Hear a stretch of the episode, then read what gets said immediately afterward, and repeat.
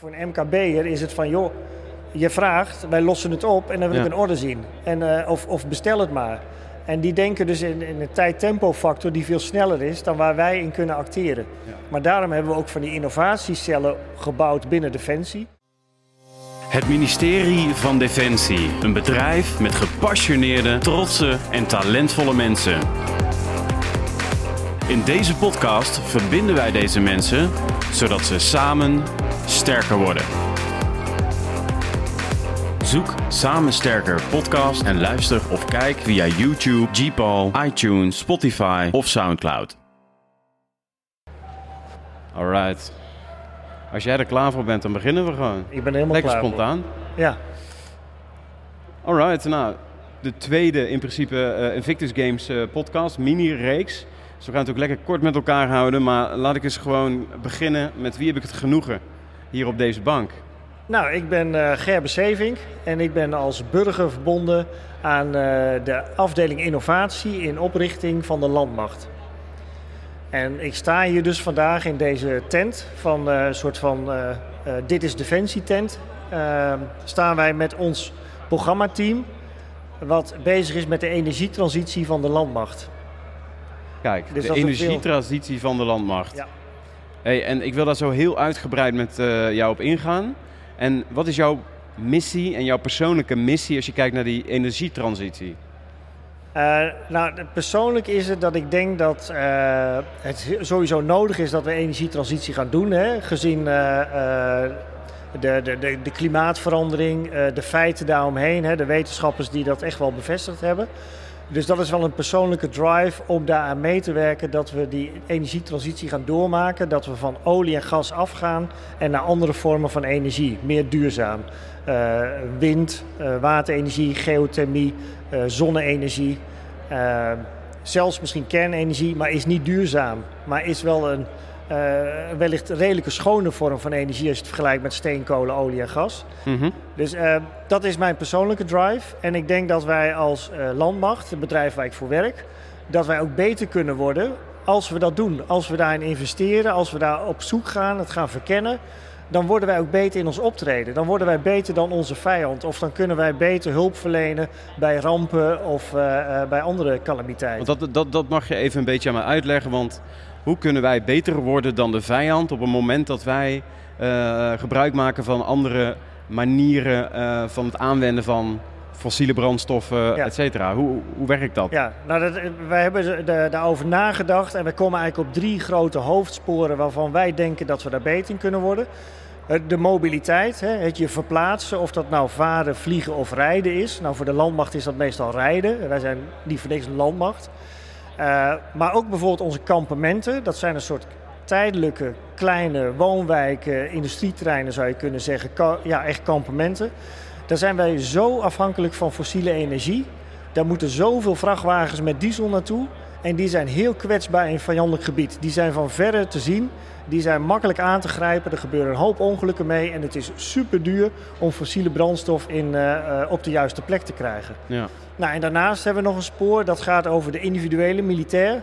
Dus eh, de militair zoals die loopt in het veld, hè, het laatste stukje.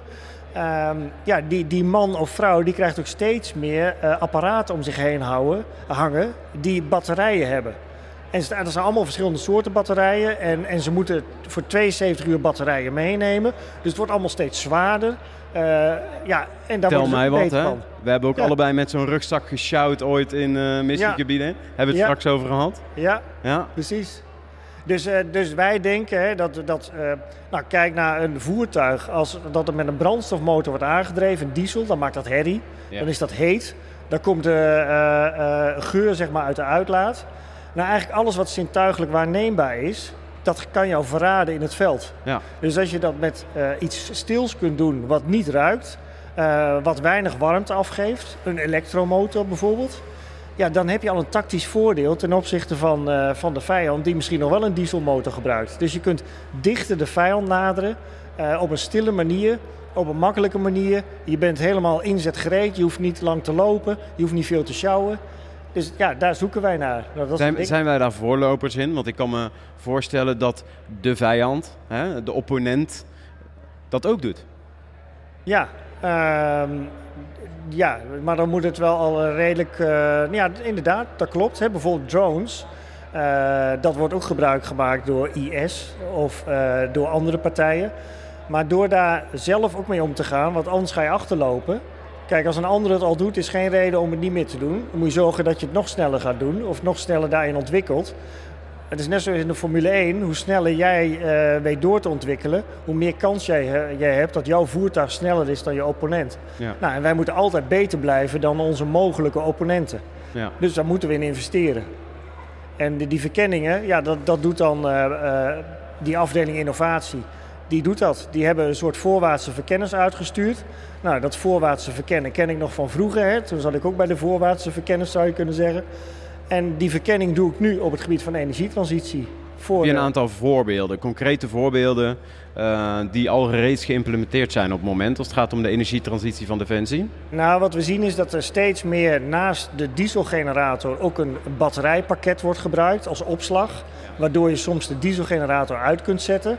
Of als er weinig stroom gevraagd wordt, dan draait zo'n dieselgenerator vaak in zijn inefficiënte toerental. Ja, niet zo, toerental blijft zelden, maar dan, dan is die niet efficiënt aan het draaien. Als je dan een batterij hebt, dan kun je ervoor zorgen dat op het moment dat, uh, uh, dat er weinig vraag is, dat die vraag uit de batterij wordt gehaald en niet uit de generatorset. Nou, een ander voorbeeld is uh, dat er steeds meer elektrische voertuigen komen. Of het nou een speed pedelec is, een elektrische mountainbike, uh, die karretjes die we hier zien. Uh, quads, elektrische quads of hybride quads. dat zie je steeds meer komen. Nog niet in grootschalige implementaties, want we zitten vaak nog met materiaal wat nog jaren mee kan.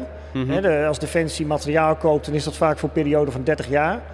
Ja, als je gaat innoveren, dan moet je misschien minder kopen van iets maar kleinere batches van steeds het meest moderne wat je kunt kopen. Dus dat is ook een andere manier van inkopen. Dat moeten we ook gaan leren natuurlijk als krijgsmacht.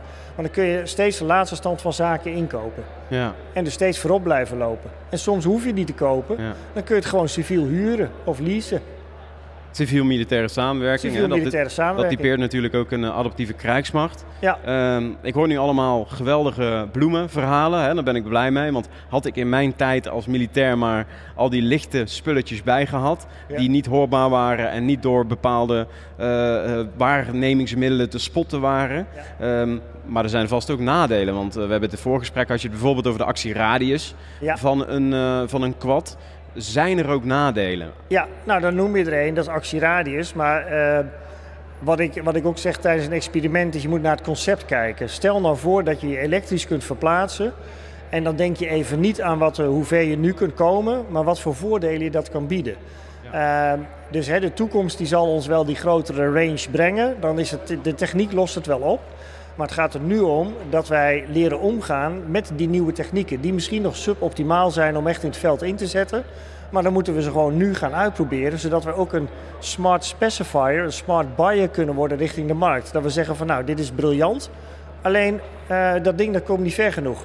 Dan gaat de markt wel aan de gang om dat probleem op te lossen ja. voor jou. Want dat moeten wij zelf ook niet willen. Wij zijn niet de deskundigen op al die terreinen. Ja. Dat ligt buiten, vaak buiten de krijgsmacht.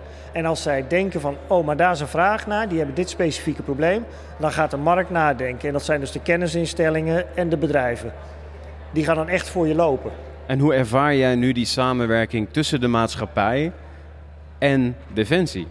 Ja, dat is uh, met, met vallen en opstaan en met soms wat uh, frustratie, omdat we op een andere manier beslissingen nemen. Wat bij ons uh, heel gedegen processen zijn, zal ik het maar noemen, die over heel veel schijven gaan. Is het vaak voor een MKB'er, is het van joh, je vraagt, wij lossen het op en dan wil ja. ik een orde zien. En, of, of bestel het maar. En die denken dus in, in een tijd-tempo-factor die veel sneller is dan waar wij in kunnen acteren. Ja. Maar daarom hebben we ook van die innovatiecellen gebouwd binnen Defensie. Zoals DMO Mind, Air, uh, Front, maar ook uh, CDNE uh, van de Landmacht, hè, onze afdeling innovatie. Om te zeggen van nou, die hebben eigen budgetten, die kunnen snel iets van de markt kopen. En dan gaan we samen met die bedrijven dat dus testen. Maar het is wel, je moet de dialoog, je moet in een dialoog zien te komen. En je moet ook kijken van waar zit de winst voor dat bedrijf in. Ja. Bijvoorbeeld voor een, uh, een MKB zit het erin dat zij met uh, bijvoorbeeld een landmacht eh, een product aan het ontwikkelen zijn. En dat kunnen ze dus ook zeggen tegen hun normale civiele klanten. Van hé, hey, wij zijn met de landmacht bezig en dat heeft toch een bepaalde uitstraling van oh, dat is ruggedized, dat is, oh, dat is military proof, military spec. Nou, uh, dan zal het wel een goed product zijn. Dan wordt het ook aantrekkelijker voor een civiele partij om met zo'n MKB'er handel te gaan doen. Ja. Dus zij zien ook ja, ons in hun marketing, zien ze ook wel een rol voor ons weggelegd. Ja. Ze vinden gewoon ook stoer dat ze met de landmacht werken. Zeker. Ja. ja. Ik zie alle voordelen. Hè. Ik denk ook uh, dat het hartstikke goed is waar jullie mee bezig zijn. Um, um, de maatschappij om ons heen uh, gaat ontzettend snel. Wat hebben jullie nodig? Hè? Wat is er nu nog niet of te weinig? Wat hebben jullie nodig uh, als een soort van accelerator om dit nog sneller te laten gaan? Om het sneller te laten gaan? Ja, we proberen wat wij doen. Wij werken vraaggestuurd. Wij gaan zeg maar naar de kenniscentra binnen Defensie. Wij vragen van hoe zien jullie het mogelijk toekomstig optreden in de toekomst? Hoe denken jullie, waar gaat het heen? Dan gaan wij daar met een energiebril naar kijken. Daar komen vraagstukken uit. Dan zeggen van nou, dan lopen wij dus tegen deze uitdagingen aan in onze manieren van werken, in onze mensen die iets kunnen of in, of in onze middelen. Daar hebben wij beperkingen. En die vragen die leggen wij bij de markt neer. Dus bij universiteiten, of bij ons onderzoeks uh, uh, research centrum TNO uh, of bij bedrijven zelf. Ja. En daar leggen wij dus vragen neer van joh, wij zitten met een uitdaging. Op deze manier treden we op. Wij denken dat de toekomst dit gaat brengen. Kunnen jullie ons daarmee helpen? En dan maak je dus, dus, dus we vragen niet van je moet, dit, wij willen dit precies hebben. Wij zeggen van dit is onze uitdaging. Ja. Wij, wij gaan ons kwetsbaar opstellen. En wij hopen dan dat we de antwoorden van buiten krijgen. Ja. Nu zeg je iets, je zegt kwetsbaar opstellen. Um, we zitten in een stoere defensieorganisatie. Um, kunnen wij onszelf goed genoeg kwetsbaar opstellen? Um, ja, dat denk ik wel. En dat denk ik zeker als het over toekomstig optreden gaat. Want niemand kan in de toekomst kijken en niemand verwacht dat jij dat kan. Dus daarover kun je wel je kwetsbaar opstellen. Het is iets anders als je zegt van nou in ons huidige optreden hebben wij hier en hier allemaal gaten zitten. Want dan zou je kunnen zeggen ja, maar dan laat jij dus je huidige kwetsbaarheid zien. Ook aan mogelijke uh, opponenten. Hè? Want wat, wat wij doen is heel openbaar. Wij, wij praten met bedrijven. Dus wij, gaan het, wij hebben het over mogelijke kwetsbaarheden in de toekomst. Dat is makkelijker praten dan de kwetsbaarheden die we nu hebben. Ja. Dus ja, dan, ja ja, dan schiet je niet vaak uh, mis, zeg maar. Of je, je flapt er niet iets uit wat, uh, wat geheim is of zo. Ja. En het is ook makkelijker te zeggen van nou, wij verwachten in de toekomst kwetsbaar te zijn, maar nu zijn we sterk. Ja. Ja. Hoe is dat voor jou persoonlijk gegaan? Hè? Want enerzijds wil ik in deze podcast kijken naar waar ben jij mee bezig? Hè? Energie, energietransitie. Uh, maar je neemt altijd jezelf mee iedere dag naar het werk. Hè? Ja. Dus uh, bijna een uitgeknepen term is hoe word je de beste versie van jezelf? Want in mijn optiek is adaptiviteit is ook, net zoals Darwin het ooit zei, survival of the fittest. Hè? Degene, niet die, wie het sterkste is, maar wie het slimste is. Ja. Hoe ben jij de beste versie van jezelf om deze energietransitie uh, meer vuur te geven? Um, nou, het is eigenlijk begonnen dat ik uh, in mijn eentje dacht het uh, elektrisch vervoer in Afrika wel te kunnen veranderen. Hè, door de, de, energietransitie daar door te voeren. Omdat ze daar gebruik maken van kleine Chinese motorfietsjes op benzine of uh, Japanse motorfietsen. Maar ja, die gaan daar ook kapot. Het zijn best wel ruige omstandigheden. Zand, uh, uh, overstromingen, slechte wegen. Weinig kennis om dingen te repareren. Ik dacht van nou, dat kan makkelijker als we daar nou gewoon in plaats van een brandstofmotor een elektromotor met een batterij in zetten. En we zetten ook nog een paar zonnepanelen neer waar, waar ze die batterij mee kunnen laden. Want er is daar genoeg zon. En die zon of die zonnepanelen kunnen ze ook gebruiken om s'nachts in hun eigen hut licht te hebben, zodat ze ook nog kunnen studeren. Nou, dus uh, heel idealistisch uh, gedacht. Daar in Nederland toch wat handen en voeten aan kunnen geven door middel van een subsidie en met de Hogeschool Arnhem-Nijmegen. Maar op een gegeven moment hield het op. Ik had niet genoeg om daarin te investeren. En ik zat al wel als reserveofficier bij, uh, bij de landmacht. En toen hebben we destijds een pitch gehouden voor de CDS. destijds, dat was Middendorp. En wij kwamen daar met een half afgemaakte motor en we hebben hem uitgedaagd om een, uh, een eenheid aan te wijzen die met ons deze motor zou afmaken. En dat heeft hij gedaan. En Elf Luchtmobiel is uh, met een herstelcompagnie daarmee bezig geweest.